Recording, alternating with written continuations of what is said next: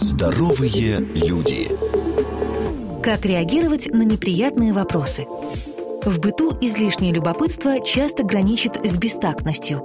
Классика жанра – вопросы типа «А почему ты не замужем?» или «А почему у вас до сих пор нет детей?» И в приватных беседах и публичных выступлениях можно использовать одинаковые способы грамотно уйти от ответа. Задайте встречный вопрос. Это самый распространенный способ остановить вторжение в вашу жизнь. Почему интересуетесь? А зачем вам знать такие подробности?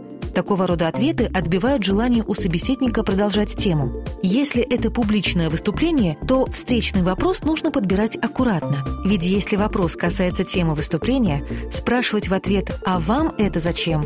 как-то странно. Поэтому, если вопрос не нравится, замените его. Начните уточнять вопрос, окончив его таким образом, каким удобно вам. Философам хорошо знаком этот метод. Есть даже термин «метабазис». Это софистический прием в споре – подмена вопроса другим вопросом. Метабазис можно использовать и не применяя вопрос. Просто в самом ответе подмените предмет разговора другим.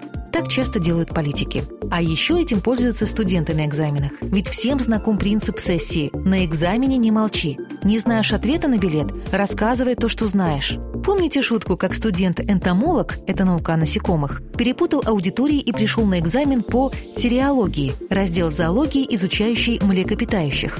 Вытянув билет, он увидел вопрос о собаках. Озадаченный студент собрался с духом и сказал, «Собаки – это такие животные, у которых почти всегда есть блохи. А блохи относятся к отряду кровососущих насекомых». И дальше начал рассказывать то, что выучил.